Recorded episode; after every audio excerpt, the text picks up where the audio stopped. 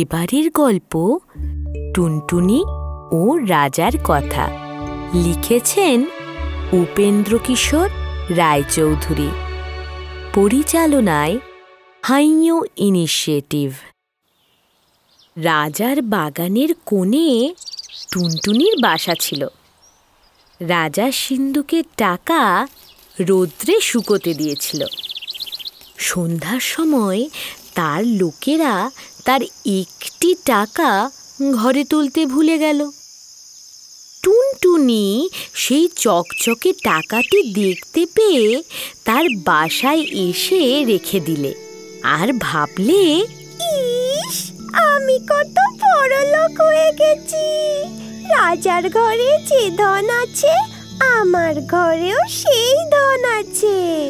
তারপর থেকে সে খালি এই কথাই ভাবে আর বলে রাজার ঘরে যে ধন আছে টুনির ঘরেও সে ধন আছে।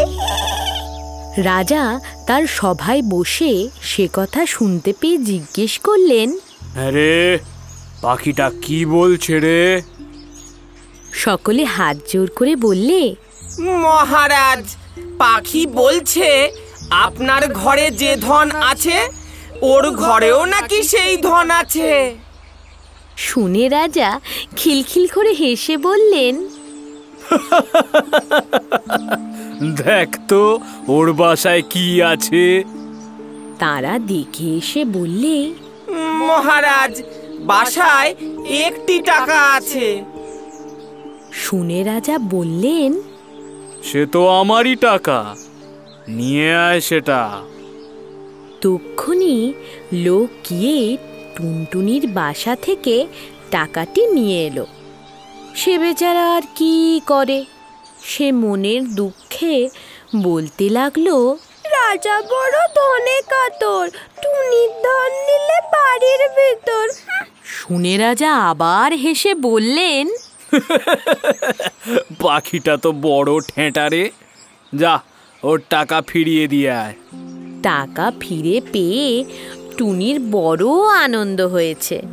তখন সে বলছে রাজা ভারী ভয় পেলে টুনির টাকা ফিরিয়ে দিলেন রাজা জিজ্ঞেস করলেন আবার কি বলছে রে? সভার লোকেরা বললেন বলছে যে মহারাজ নাকি বড্ড ভয় পেয়েছেন তাই ওর টাকা ফিরিয়ে দিয়েছেন।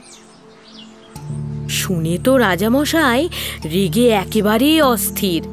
বললেন কি? এত বড় কথা?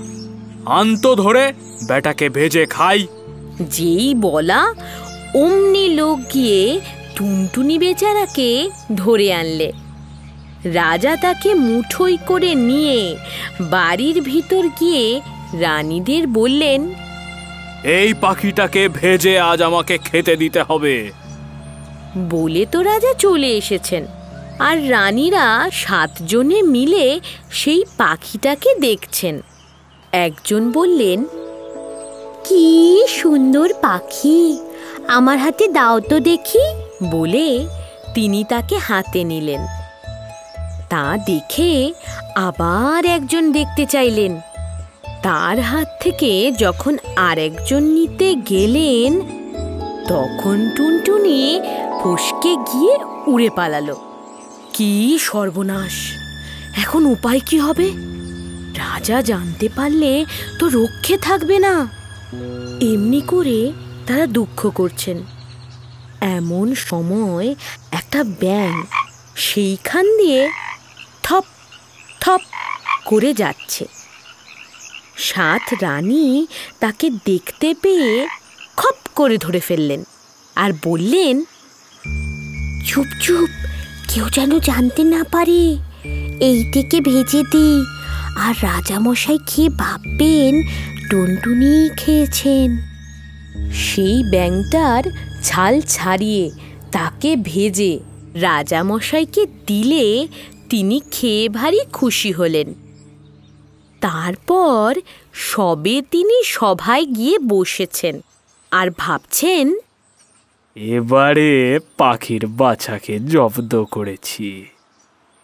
অমনি টুনি বলছে বড় মজা বড় মজা রাজা খেলেন ব্যাং বাজা। শুনেই তো রাজামশাই লাফিয়ে উঠেছেন। তখন তিনি থুতু ফেলেন ওয়াক তোলেন মুখ ধোন আরও কত কি করেন। তারপর রেগে বললেন সাত রানীর নাক কেটে ফেল। অমনি জল্লাদ গিয়ে সাত রানীর নাক কেটে ফেললে। তা দেখে টুনটুনি বললে একটুনিতে টুনটুনালো সাত রানীর নাক কাটালো। তখন রাজা বললেন আন বেটাকে ধরে এবার গিলে খাব দেখি কেমন করে পালায়। টুনটুনিকে ধরে আনলে। রাজা বললেন আন জল। জল এলো। রাজা মুখ ভরে জল নিয়ে টুনটুনিকে মুখে পুরেই চোখ বুজে ঢক করে গিলে ফেললেন। সবাই বললে এবার পাখি জব্দ!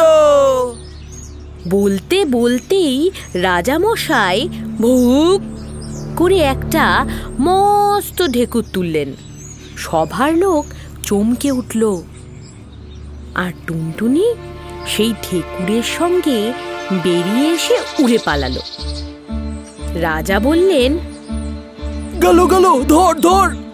অমনি দুশো লোক ছুটে গিয়ে আবার বেচারাকে ধরে আনলো। তারপর আবার জল নিয়ে এলো। আর সিপাই এসে তলোয়ার নিয়ে রাজামশাইয়ের কাছে দাঁড়াল। টুনটুনি বেরুলেই তাকে দু টুকরো করে ফেলবে।